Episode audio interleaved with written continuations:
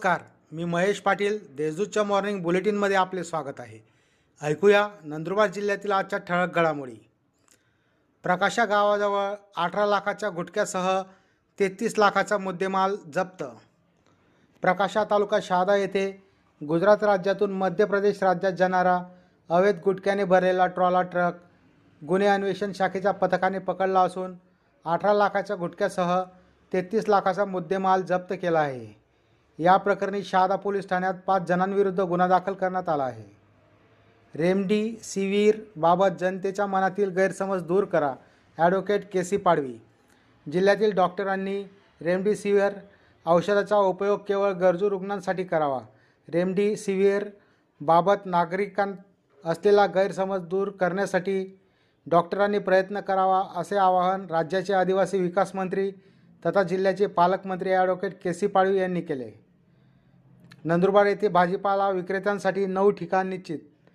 नंदुरबार शहरात जीवनावश्यक वस्तू खरेदीसाठी होणारी गर्दी लक्षात घेता सामाजिक अंतर राखणे सुलभ व्हावे आणि वाहतुकीवर नियंत्रण ठेवण्यासाठी फळे व भाजीपाला विक्रेत्यांसाठी प्रशासनाकडून उद्यापासून नऊ ठिकाणे जागा निश्चित करण्यात आली आहे.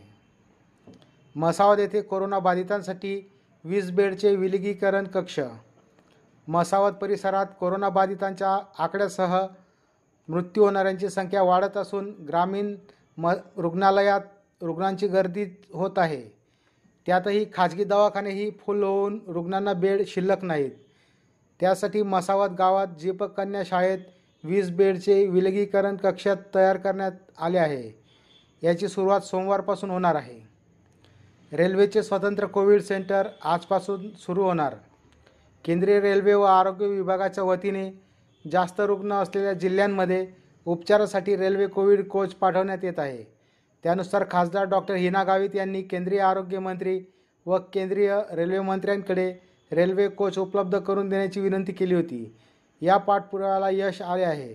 नंदुरबार येथील रेल्वे स्थानकावर रेल्वे कोविड कोच आला असून उद्या दिनांक बारा एप्रिलपासून रुग्णांवर उपचारासाठी सदर कोच उपलब्ध असणार असल्याची माहिती खासदार डॉक्टर हिना गावित यांनी दिली.